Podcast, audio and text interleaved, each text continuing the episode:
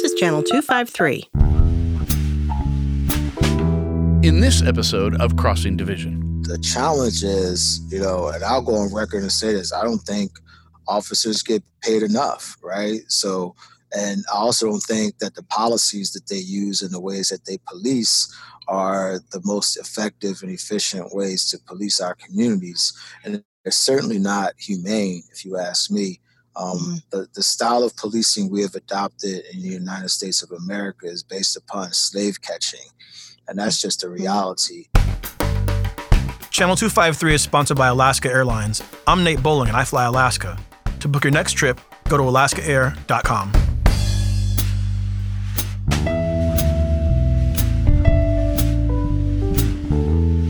Hi, this is Evelyn Lopez. This week on Crossing Division, we're continuing with our uh, weekly podcast during our Coronavirus in Tacoma series. This is week 13. And this week, I am very delighted to have Deputy Mayor Keith Blocker with us to talk about uh, what's going on in the city of Tacoma and Black Lives Matter. And um, we have, uh, you know, some specific to Tacoma Black Lives Matter issues with the recent death and the ongoing investigation into uh, the Manny Ellis uh, homicide. But let's start with our COVID statistics. Um, as of uh, today's Seattle Times in the state of Washington, we have 24,779 cases of coronavirus. Uh, we have experienced 1,194 deaths. In Pierce County, uh, we have 2,078 cases and have had and have experienced 87 deaths. Um, for Pierce County, our exposure rate is 23.4. So, um, 23.4 people have had COVID um, or currently have the cases uh, with a thousand within a thousand people, which is um, not a great rate, but it's not a horrible rate. Uh, it's about in line with where we've been all along. So that's it for the virus statistics, but let's now move on to talking with Keith Blocker. Uh, Keith, you are a Tacoma City Council member and Deputy Mayor for the City of Tacoma. Mm-hmm. Tell us a little bit about yourself. Well, so again, my name is Keith Blocker. Um, was most recently elected to a second term in office on the Tacoma City Council in 2019. Um, served four years and uh, was elected in 2015, where I made it through a seven person primary and then um, was in second place. Uh, the night of the election, I love to tell this story. The night of the the um, primary election, I was down about 29 votes, and by that Friday, I was up about 25 votes. So um, I'm living proof that every vote does does matter. Um, so make sure you get out there and vote um, for for our primary election and our general election because uh, your vote does count. So yeah.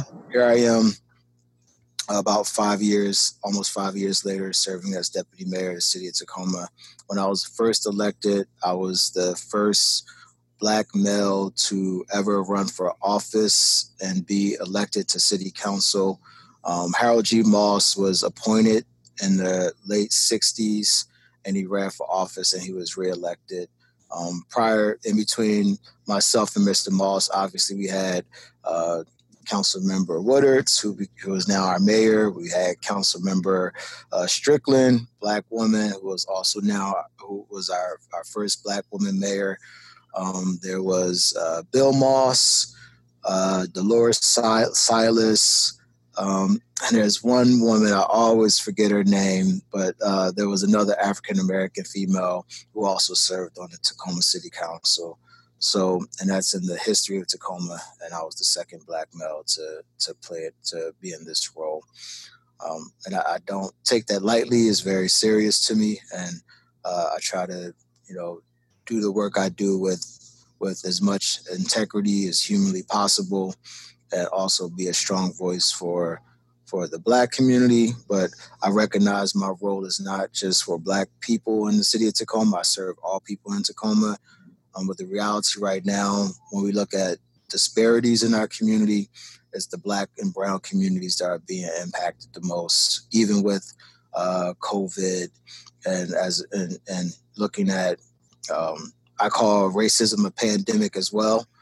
Um, so we're dealing with two two overlapping pandemics.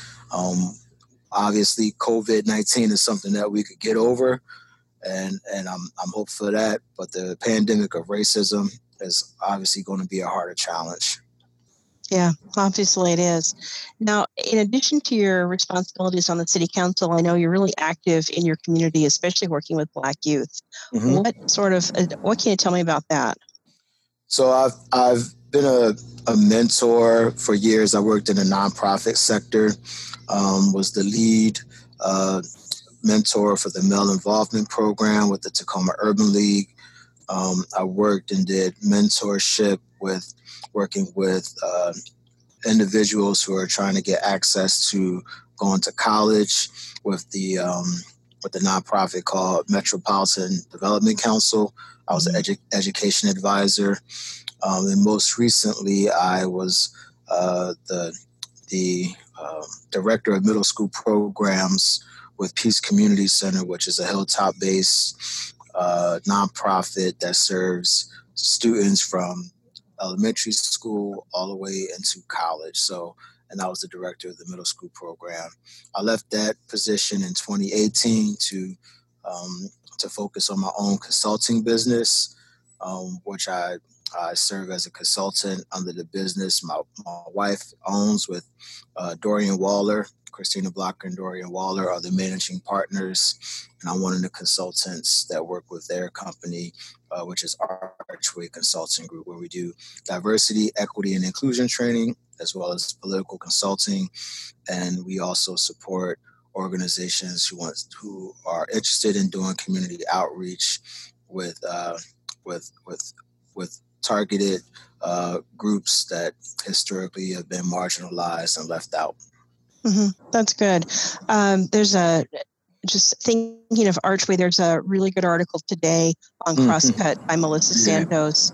Yeah. Um, yeah, talking about the really stark disparity in um, using political consultants in the state, and especially by the Democratic Party, that um, and especially in legislative races, that yeah, essentially there are a number of highly qualified, highly skilled Black consultants, political consultants, and they just aren't getting the same opportunities as the traditional uh, white consultants. And, and I have certainly seen that myself in campaigns that um, even in Tacoma, um, a lot of our campaign work is still going up to Seattle for consultant compliance work. So I'm glad that um, I know that uh, Christina had an opportunity to be part of that uh, article, and I'm really glad that you guys have been re- excellent about you know sort of speaking out in a um, in a very thoughtful way of sort of pointing out you know there are some other disparities here, and we should talk right. about them. I think that's right. really helpful.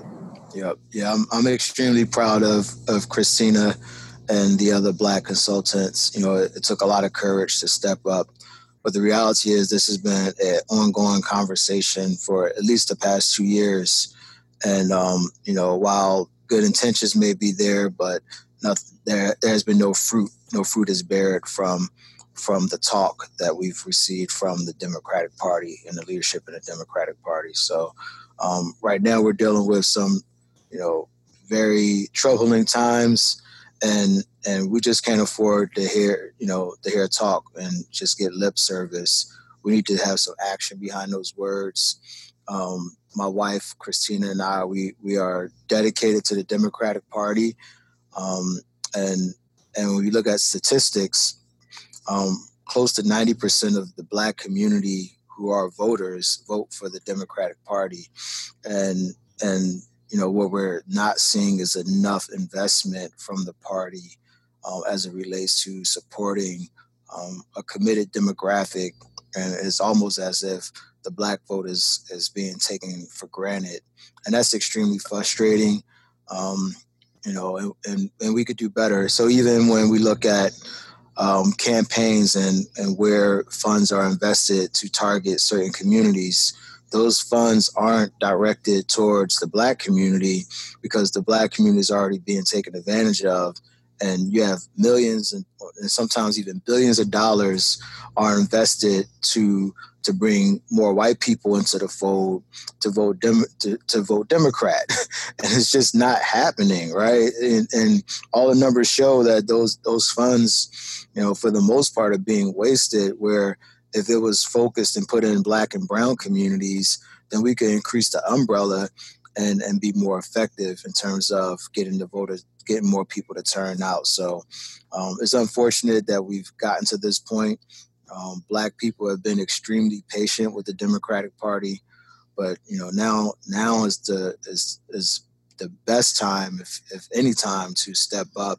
and show that black lives do matter and that the black vote does matter and the black community does matter but we yeah. can't can't continue to just um, you know, it can't just be words; it has to be shown through action. Yeah, I think you're right. I think that there is a lot of lip service, and and I appreciate you saying there may even be, um, you know, certain feelings and sentiments that are genuinely wanting to have more equity and, and inclusion. But if you don't push yourself to do the act, it doesn't matter. Right. And uh, one of the things that I see uh, time and again, and this is more generally in hiring rather than in consulting, is that people in positions of power tend to hire people who look and act and seem like themselves. And so you hire yourself again and again and again, and that's very comfortable. But right. that means you are never going to benefit from having a different point of view and having more diversity and and then being able to reach out to other communities because if you're just surrounded by people just like you you know, I mean, especially in a political campaign, how many votes is that? I mean, that's just not sufficient. And right. we can see that, you know, you're absolutely right. You know, trying to convince, if the focus is on white people, trying to convince white people to vote differently, that's just a lost opportunity because really it's about turning out the numbers who already support your philosophy, right. but, you know, may not be um, folks who've done a whole lot of voting or, or a lot of activism. Right and and, and right now the, the tide is turning right? Our our country is changing. The demographics of our country is changing. And i've seen statistics that show um, you know children under five you know children under color who are under five are now the majority. You yeah. Know, i have, I have uh, two boys a four year old and a two year old and if you add all you know black black the black community, the Latino community, other communities of color, those children will be the majority by about the time we get to 2040. And wow, time, absolutely. Time that we start paying attention to that and and invest, you know, in, in all communities because what what people don't understand about racism, racism is the idea that certain people, particularly white people, deserve resources based upon their skin color, mm-hmm. and and that's rooted in in anti-blackness. So you know, it, it, you know, just using psychology, if we create a, a community, a society that says black is wrong and black is bad, and everybody else sees that, you know, people are you know literally making a, a, a dash, a race towards whiteness and towards white ideals and that and that's including black people right? You know um, trying to assimilate into something that is not working for us has been to our detriment and other other communities other ethnicities see that reality and they're all we're all making this dash to these white ideals that are just not bearing fruit for us. So, mm-hmm. um, you know, and that's the challenge that we face in this society. And I, I, always tell people, you know, white supremacy is a myth, right? It's, it's a myth that we that that has been placed upon people, and people believe it. But the reality is, anti-blackness is something that's very real, right? Mm-hmm. It's, it's, a real, uh, it's something tangible. It's something that we can see, and and it's something that we need to address and and make sure that we are working with the black community to help solve these problems because um, you know there's all types of statistics that show that we could fix this problem we could address the disparities in the black community it just makes it so much easier to address the issues that everybody else is facing mm-hmm. i think that makes a lot of sense well uh, and speaking of the anti-blackness i want to thank you for uh, helping me i had a situation last week where someone that I knew from Olympia, uh, her daughter has been a cheerleader at the University of Washington. She's a really she's a really great young woman, and um, she's worked her been in dance and been in cheerleading her whole life. And uh, she, after two years on the cheerleading team, when she went through tryouts this year, the new dance coach um, decided that she shouldn't be on the team. And the other young black woman who, who had been on the team for three years successfully also shouldn't be on the team. And the excuse that the dance coach gave was you know, they, she just couldn't see them up on the big screen. And I and I think that statement to me is so um, disturbing and also so um, so central to a lot of these problems because you don't some white people don't even realize they don't question themselves they don't say why would i not be able to see these beautiful young women up on the screen well, the mm-hmm. only difference between them it's not talent it's not ability the only difference is these two women were black mm-hmm. and the rest of the squad was not and why in this day and age the dance coach wouldn't think do I have a problem here? You know, is this my bias that's coming through? But she didn't. Right. She didn't. And I know I reached out on social media to people, and Keith, you were one of the few people that kind of responded and said, Yeah, this is wrong. How can I help you? And yep. I really appreciate that. Yep, no problem. And, and, I mean, it's probably more cases like that all the time, and um, we just don't hear about them, you know. But the idea that two young black women, you know, you know, is, is not worthy of being on the big stage, so to speak. I mean, and it speaks to um, the institution as well. We have to hold the institution accountable because I, I work with small nonprofits, and part of the hiring process, we try to get a better understanding of how people see race and how people address bias. And it's clearly that whoever this this dance coach was um, came into the to the fold with a, a high level of racist bias and, and anti-blackness um, that that formulated her ideals that says that these black women aren't worthy of being on a big stage and you know i mean opposite of i mean we have beyonce we have tina I mean, it's like what do you mean a black woman is right, not some of the best, best entertainers in the world, best right? Entertainers in the world are on the big stage, but you know it's unfortunate. But I'm glad to hear that those young women are back on the team. They are back on the team. The UW got a lot of um, feedback from the community, and and they were, and I'll give them credit. You know, they looked at it and they said, "Yeah, this is this is wrong, and we have a lot of work to do." So we'll see. But I'll tell you, you know, we see that again and again. Um, there's been a real effort in Washington State to run a campaign, particularly for women judges. Uh, we have a lot of strong women uh, of color who are judges in our state. You know, two, two on the Supreme Court. We've got numerous local judges as well, and they've running a campaign of this is what justice looks like.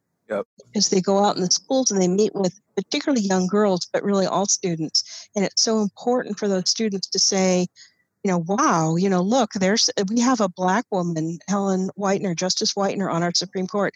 Look at that. I mean, and she spends a lot of time going out to the community because she knows how important it is for yeah. kids to see her and to understand that they they can be anything they want to be and that example that representation you know it's just critically important and you know it, so you got that and it's good to see that you know we're highlighting our black judges but like this is something that people don't think about um, we have a, a black legislator um, melanie morgan mm-hmm. who proposed a bill that says you can't discriminate against black hair, right? Yeah. Like, like we got to really pass a law to say it's not okay, you know, because because black curly hair is not professional, you know, mm-hmm. is, is, is, not worthy of being in the, the workplace. Like we have to put that in the law. And, and then there's people that still say, oh, no, um, there's no such thing as systemic racism. there's no anti-blackness. It's like, like it's, it's right in our face every day, and you know, people just need to take their blinders off and, and like take a look at what's really going on. I think um, the Black Lives Matter movement has has helped to do that.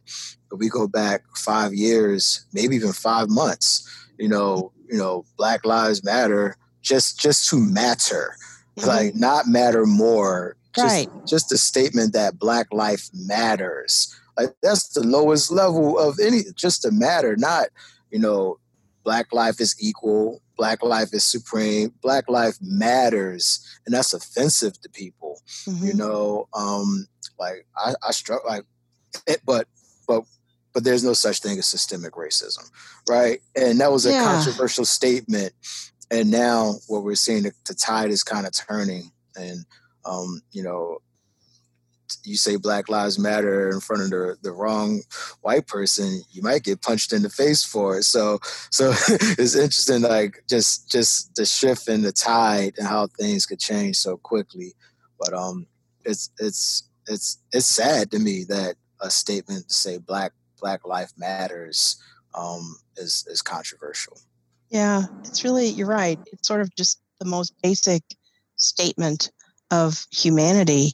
It shouldn't be met with uh, um, aggression, but it is. I mean, uh, of course it is. People will immediately take that as um, some sort of lessening of themselves if they're not yeah. black, and it, that's not at all what was intended. Yeah. Well, let me take a break here and then we'll come back and I want to dive deeper into the Black Lives Matter, and what's going on in Tacoma and the Manny Ellis investigation. Hi, I'm Melanie Denise Cunningham, your 253 Peace Queen. And I'm Audrey Cunningham. And we're the host of the Channel 253 podcast, What Say You? This episode of Channel 253 is sponsored by PeaceWorks United and the Greater Tacoma Community Foundation.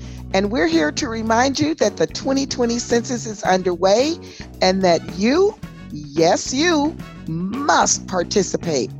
That's right. I know people can get nervous when someone from the government shows up with a clipboard, but here's the truth. Participating in the census will help us get our fair share of representatives to Congress, and it will also get more federal funds to our community that we can use on urgent matters like community policing, for instance, and many other things. You don't have to be a voter, you don't have to be a citizen, even. In terms of the census, you count. Everyone counts. But you won't count unless you participate. Please take the time. Answer the questions. 10 questions, 10 minutes. Show up for your community.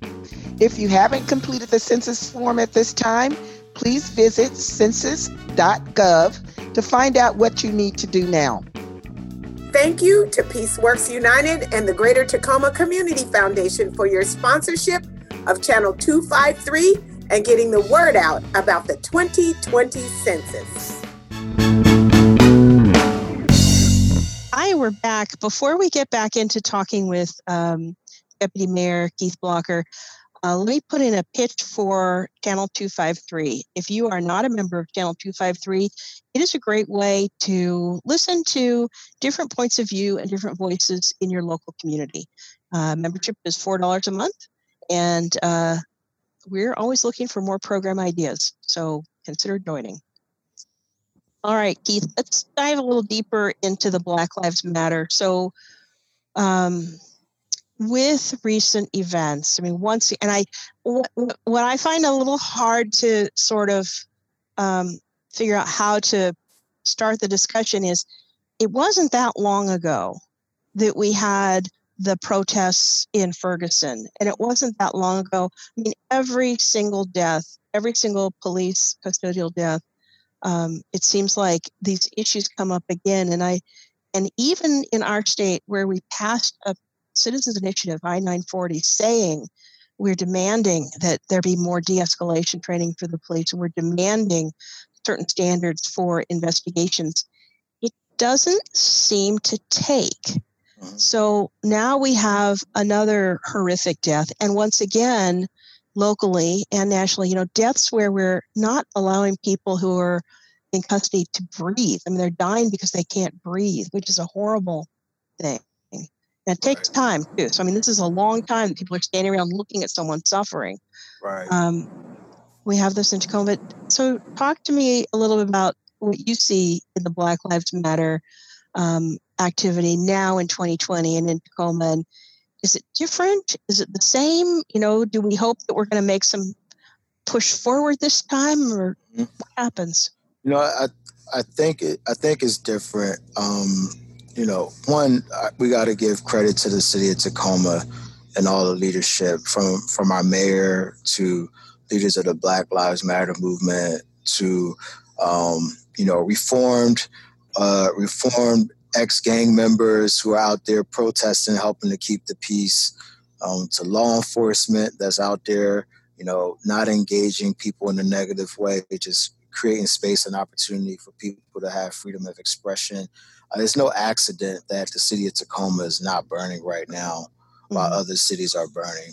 And and we have an actual incident that happened here in Tacoma, right? We're talking about cities that are in an uproar about something that happened hundreds or thousands of miles away from their city. And Tacoma, you know, is is dealing with its own tragedy. And, you know, we may have had a few broken windows, and the windows that were broken were broken by people who from King King County, right? Mm-hmm, and mm-hmm. Our, our evidence shows that because our officers um, have done a great job at not engaging people who are, you know, who have ill intent.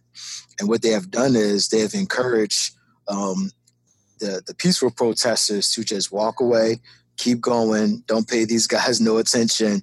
And when you're not being paid any attention and officers aren't engaging, trying to make an arrest, they stop. oh. Who who would have knew, right? They stop. So um, so you know our law enforcement agencies, you know Tacoma Federal Way, University Place, they have had a coordinated effort. Um, along with along with the county sheriff's department has had a coordinated effort to help maintain peace, working with clergy, mm-hmm. working with community leaders, and working with the city government. So um, nothing but kudos to, to residents and, and, and the cities that have, have, have helped to maintain the peace. Um, but with that, you know, I could give credit where credit is, is, due, and I could also be critical when when we see dysfunction. Right. Right. Um, I nine forty was intended to have more police accountability, and last year um, there was an officer involved homicide that happened in the city of Tacoma, and um, the city of Tacoma started to investigate as as they normally would do. The Puyallup tribe and the I-940 coalition immediately arranged a meeting with the city of Tacoma and said, "Hey, what are y'all doing? You guys are supposed to be turning this over to another agency." Mm-hmm. Well, our response was, "Well, what agency are we supposed to turn it over to? Because the law was passed, but nothing was done to provide guidance on how the law was supposed to be implemented mm-hmm. right and and that's not uncommon you see that with state laws quite often where it's on the books but there's no direction or there's no funding so the city of tacoma um, paid nothing but respect to the i-940 coalition and said well the, the only agency that we could turn it over to is the county at this point. And they their response was, well, that's better than you investigating your own your own homicides.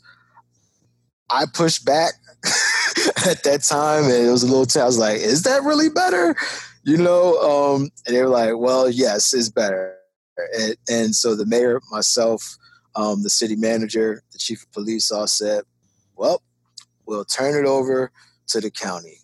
Fast forward May third, we have this incident uh, with Manny Ellis. Um, the county came out as they were supposed to. I don't know a timeline at what point they started to investigate who was on the scene at the time, but they came out knowing that they were going to take over the investigation. Uh, March 3rd, uh, email went out to the mayor off the mayor's office. Um, I didn't receive anything. I don't think any of my council colleagues received anything. And what the mayor received was that a man died in custody through cardiac arrest. Um, yeah, so that's not a really very informational. Right. You know, yeah. So so there was nothing to sound off any alarms. Now there was a man uh, was shot by officers. Like our our mayor lights would have went off and she would have started asking questions. But it was like a man died from cardiac arrest, and the investigation is now in the county's hands. Yeah. Ten days later, we're in a global pandemic. Hmm. right? So, so from March 3rd to March 13th, global pandemic. Um, the world is shut down now. And then fast forward to what, May 20 something. And that's when it hit the uh, medical examiner thing comes out to the News Tribune. And that was the yeah. time that we were informed about what happened with the Manny Ellis case. So, yeah. And, and that's really interesting. So I had talked to someone who's got a lot of contacts in the county, and he had learned that the report uh, of the medical examiner was pretty much completed by May 11th.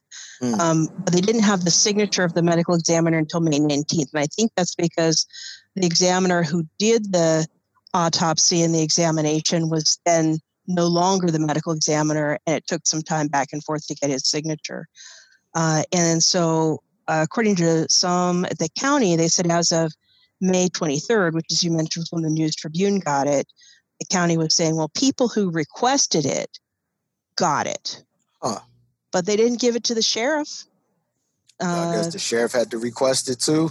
Sheriff I, didn't get it. Sheriff, sheriff, sheriff says he didn't get it until June 4th. Wow. Right? Yeah. Now, uh, the county, the person at the county said um, they could have asked for a faster turnaround, but they didn't. Um, I don't know why. They said their protocol is to notify the family and give the family the option to review the autopsy report before it's finalized, but they didn't do that. In Manny Ellis's case, they didn't yep. keep his family looped in. There was no uh, reason probably to send anything to the city because no. the city was the city is not involved in the investigation. But does that make any sense at all? Because it's the city manager who's in charge of the police department. I mean, why would you keep why would you keep the police department and the city manager and frankly the, the mayor and the city council as well? Because you know, if things go sideways, you guys are going to be the first ones that hear yep. people screaming, right? And and then you're sitting there like, uh, you know, I don't even know what's going on. I mean, that's not right. Right, right. So so I could say, you know, you know, we're dealing. The city alone is a big agency Hmm. Um, I worked in nonprofits with 20 people and they work everybody works in silos right so you know you're talking about a small nonprofit with people working in silos and the lack of communication across different departments now we're dealing with 100 million dollar agencies that aren't communicating with each other um, and then you you add a law a brand new law where nobody knows what to do, how to do it. There's there hasn't been any protocol on how to communicate. You know, once an investigation has been turned over, and part of the, you know, so what do we do with that? Um, the mayor has requested anytime there's um, officer involved, related homicide, she needs to know. So at the very least, she could reach out to the to the family to right. say, "Sorry for your loss." and I will work to get any information that I able I am able to get. That's the mm-hmm. extent of we can what we can do because they can't share but so much information to compromise the investigation. Um, but if we don't know what's going on, then sure. we can't even reach out yeah, to families. Well, and I, I looked up the statute that talks about what the coroner is supposed to do with the coroner's report, and they are confidential reports. But the law specifically says that, particularly with a police involved death, that there, there's nothing to stop the coroner from being able to provide information. Uh, because, you know, understandably, people need to know. And, and again, you're right. The tension is not to get in the way of the investigation. If there is a criminal investigation or if there is a court matter going on, in this particular case, you know, there's a factual investigation. What happened? What happened? There's not a criminal investigation going on, and there's no civil action. There's nothing there's nothing that would limit or make it unwise for the county to have provided more information, at least to elected officials, so that you would be prepared and know what's going on when you get questioned. So, and we didn't could, even know what to ask for. Exactly. So, I mean, definitely there needs to be some kind of a protocol that's, that's a little bit more robust about, you know, who gets it and what people get so that you're not left, um, you know, feeling like you're missing a critical piece of knowledge. Yep.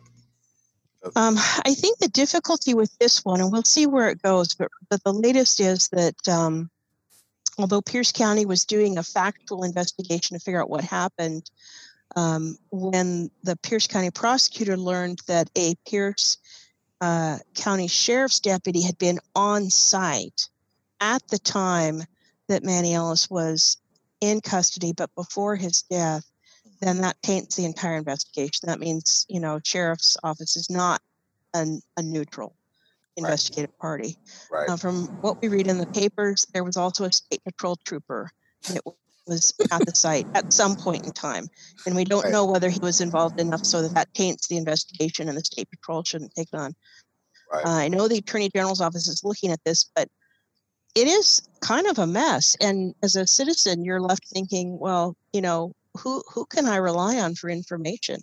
You know, who can I trust in this? Because it's all looking a little bit like, um, like maybe the police and the sheriff's office wasn't trying to be as transparent as we would like them to be.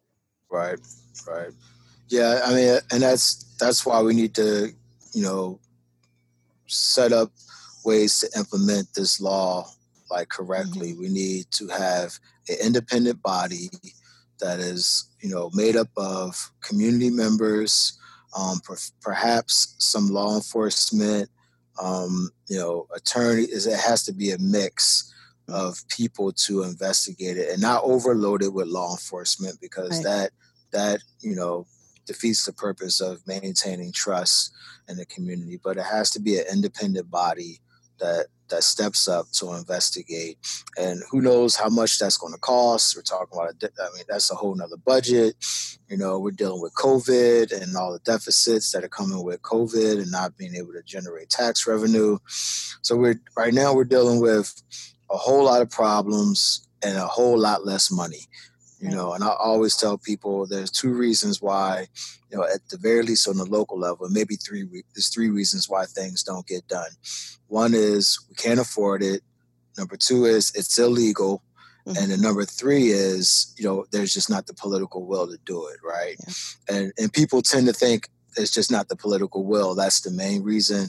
And the reality is it's the budget and sometimes on the local level people ask the city to do things that are just illegal based upon state and federal law Mhm. Do you think um, with the budget situation that you know we, we sort of know that it's going to be bad? Do you think this is an opportunity to maybe look at how the police department is funded and see whether there can be any uh, changes to that? absolutely um, we definitely need to look at our budget and how we spend our funds and see and see if we're getting what we're you know what we're paying for. Um, the the the challenge is you know and i'll go on record and say this i don't think officers get paid enough right? So and i also don't think that the policies that they use and the ways that they police are the most effective and efficient ways to police our communities. And it's certainly not humane, if you ask me. Um, Mhm. the, the style of policing we have adopted in the United States of America is based upon slave catching, and that's just a reality.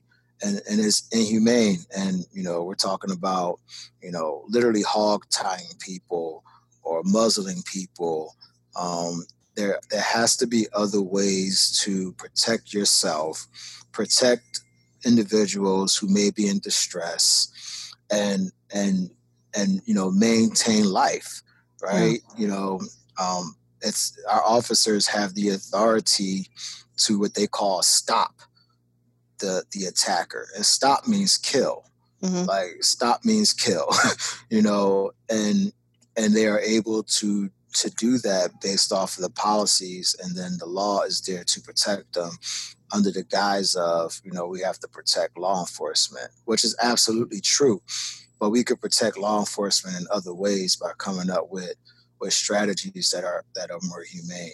You know, i've Yeah. seen videos of you know and obviously it's, it costs a lot of money videos of you know eight officers with barriers containing one guy with a knife right? And and and nobody dies everybody's safe. So there's definitely ways to do it. We have just chosen this cowboy style of policing and the policies are put in place to to protect the um the officers and And I think that this this kind of circles back to your what we started talking about, and that is the theme of anti-blackness and and systemic racism. In that, you know, when I look at the videos of the black men who have been killed in custody, a lot, a lot, especially for the ones who who are asphyxiated, they're not able to breathe. At at no point, I mean, they are often on the ground. At no point is someone saying, you know, someone saying, well, let's, you know, take the cuffs off, take the leg restraints off. You know, in Manny Ellis's case, he says he, he can't breathe, he can't breathe. Take the spit mask off of him, take the cuffs off of him. Mm. He's down on the ground, he can't breathe. Take the leg, you know, take it off of him. Right. And I and right. I think why wouldn't you do that? Why wouldn't that be your first? You know, if you're getting first aid to someone and they drop and they can't breathe, you know, you loosen their collar, you open their shirt, you try to take away anything that is restricting them or, or causing them to be in distress. That's part of your first aid. Right. That doesn't happen. It doesn't happen. But when I see this, it's most often that the person who's in custody is a black person. And mm-hmm. it's and it's a I think it's a part of the anti-blackness and part of that that fear that that fear rhetoric that we've been raised with mm-hmm. you know, so that you see this other human being as not a human being. And it allows you, and you're, of course, fully protected by all your policies, but it allows you to do things that you you would not do to another person. Right. And, and how do we get to that? How do we how do we address that? Well, I mean, I, I keep thinking about, you know, you know, the the George Floyd, you know, he had a counterfeit twenty dollar bill like, who cares? Who, who cares, right? And then, and let's contrast that with Dylann Roof, who shot up black people in the church, and he was taken into custody alive, mm-hmm. right? Like, what what is that? And and it's not to say that black men don't die, you know, by the hand. I mean, white men white men die too by sure. the hands of law enforcement, sure, right? Sure. Um, and but black men and black women die at higher rates based yeah. off of based off of um, population. So, so it's definitely something systemic there. There's some kind of internal bias that that we are dealing with that makes black people appear more of a threat. And it makes me think about Tamir Rice, you know, the 12 year old boy playing with a toy gun. Law enforcement pulled up, and within seconds, Tamir okay. Rice was was dead. You know, um, I often tell people, you know, I'm, I'm from North Philadelphia, and mm-hmm. I remember going to University of Puget Sound, and there were times that I would leave the library, um, you know, one o'clock in the morning, and I, w- I would walk, you know, down Alder to Sixth Ave um, to avoid walking through the dark streets of the North End, yeah. being a black man walking through those streets. I wanted to walk down the Lititz street at one o'clock in the morning. Mm-hmm. And this is before before uh, Tra- Trayvon Martin. You know, this, so like I have a hyper sense of awareness to where I'm at um, because of my black skin, you know, recognizing that I could be seen as a threat, you know, just walking down the street at one o'clock in the morning. So th- these are the realities that um, black men, black women deal with.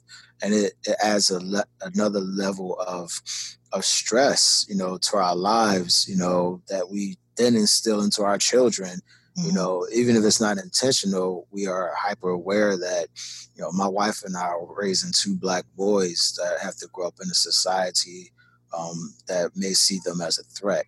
And it starts at three, four years old, mm-hmm. you know, where, uh, you know, preschoolers are being cuffed. Five year old black children are being cuffed and taken into custody because they're misbehaving inside of a kindergarten classroom. You know, I, I mean that this is what we're dealing with. The suspension rates, like we start we start anti-blackness really early um, when we start dealing with with our children, and they go from you know being cute and cuddly mm-hmm. to all of a sudden they're five years old and they look like an eight year old or nine year old you know, and, and they're being treated that way. So it's it's the extreme challenge that we face. I think it's a very, I think it's a, a really a hard decision for a parent of a black child because, you know, yeah, you don't want to start early on that uh, narrative of you're different and you're going to be treated differently, but you have to. Right. Because they are at risk and you have to instill those life skills in them to be careful. Yep. I don't know how you uh, break that cycle. I think that's that's very disturbing. Yeah, it Yeah. is. So, what can um, we're almost out of time today, but what would you, if you have any thoughts or advice for for white people, what they can honestly do? You know, we've seen a lot in the last week. We've seen the members of Congress kneeling with their kente cloth. Don't do You know, that. Don't do that because that's just that's just not a good choice. um, I mean, one of the things that I think a lot is, um, as a white person, that, that you have to do is is is allow yourself some time to think. You know that if someone says something and you react, you know, in a sort of a um, negative way. So after Trump got elected, every time I I'd say that, you know, well, 53% of white women voted for Trump. So thanks, white women. I'd think, ah, you know, of course I didn't vote uh, that way. But the more important thing would be for me to think about that and, and ask myself the question of why are people who look like me wanting to support that philosophy, that policy, that rhetoric? Mhm. What is going on? Why are white people attracted to the things that Donald Trump is saying? Um, because that's the important thing to try to figure out. And I think it's hard because people feel like, you know, well, I don't want to be accused of something bad. And it's like, you're not really. I mean, maybe if you are doing something bad, you need to think about it, but think broader. I mean, think about the, the role that bias plays in our lives. It's it's huge. And I think that if you're white and if you say that you're not biased or if you say you don't have any prejudices, then you're just not being honest with yourself. I mean, Right. you, you need to think about it. But what Right. what can people do, Keith? Um, I think you know, read more. You know, you know, just do a little bit of research um, on you know what does it mean to be an anti-racist. You know, read read um, books that are written by Black authors. Um, shoot, you could read books that are written by white authors like Tim Wise. Um, there, there's a book that came out a few years ago called "Dying of Whiteness" that talks about how um, white people uh, will vote against their own interests and support things against their own interests if they even think that it's going to help black people. You know, so the Affordable Care Act is an example of that.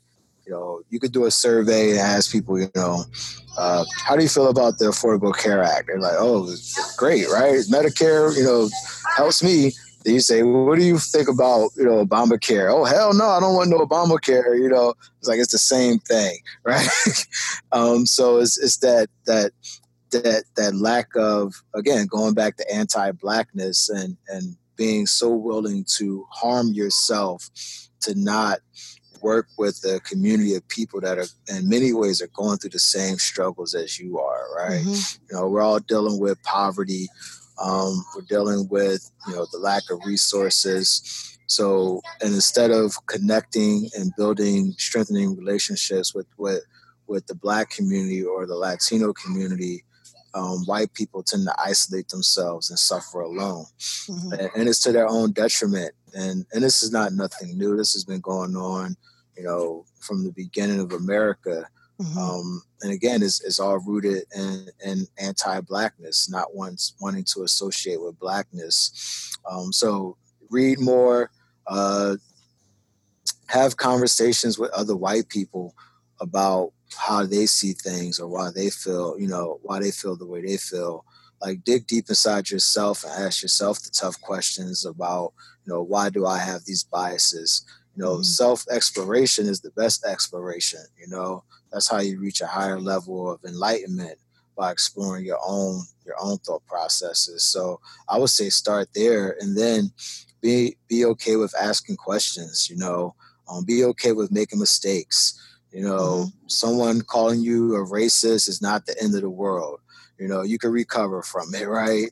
You know, just do better next time. you know, um, uh, yeah, I mean, it's just so many things that that the white community can do. Um, you know, try to connect with people of color. You know, um, you know, I saw a study that says black people could have up to eight white friends, and white people have one. Well, Yes. have have more than one, right? Mhm. Don't rely on that one black friend because that one black friend does not represent all black people. You know, So it's just so many different things that could be done, and but it takes effort. It takes the willingness to be uncomfortable.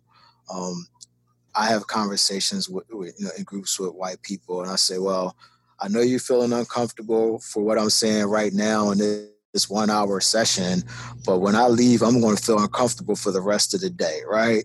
You're going to feel better after this conversation, and I still have to be black. So, so being uncomfortable um, for an hour, two hours, four hours, however long your diversity training is, you know, you'll get over it. And and not only will you get over it, you might be more enlightened from that conversation. You might grow and learn something more from that conversation. So embrace the discomfort that comes with having these tough conversations. Yeah, that's good advice. Um, where do you see the Black Lives Matter protests going next in Tacoma?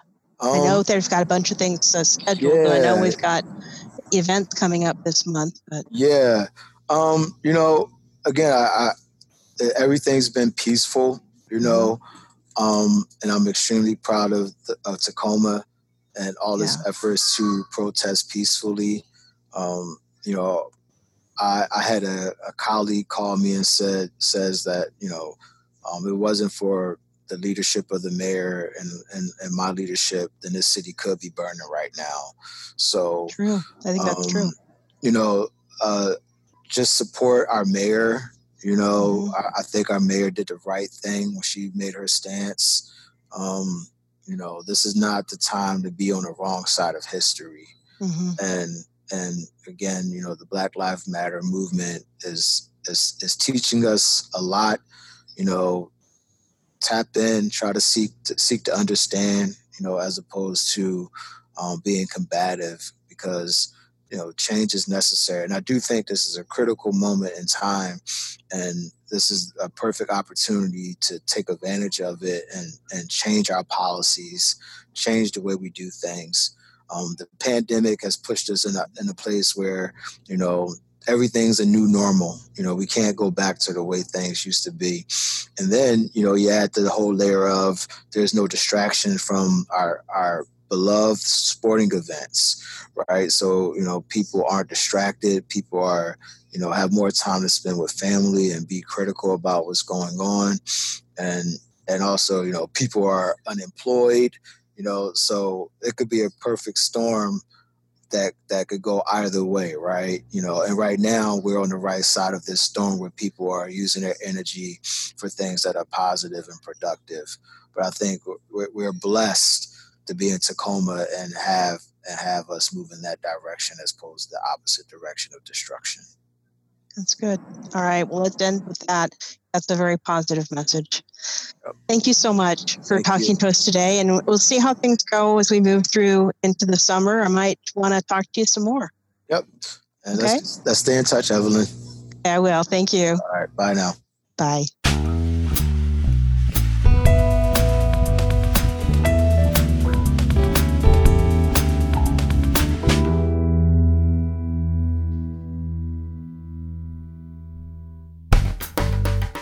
Channel 253 is sponsored by Alaska Airlines. I'm Nate Bowling and I fly Alaska. Crossing Alaska. Division is part of the Channel 253 trip, go to alaskaair.com. Check out our other shows.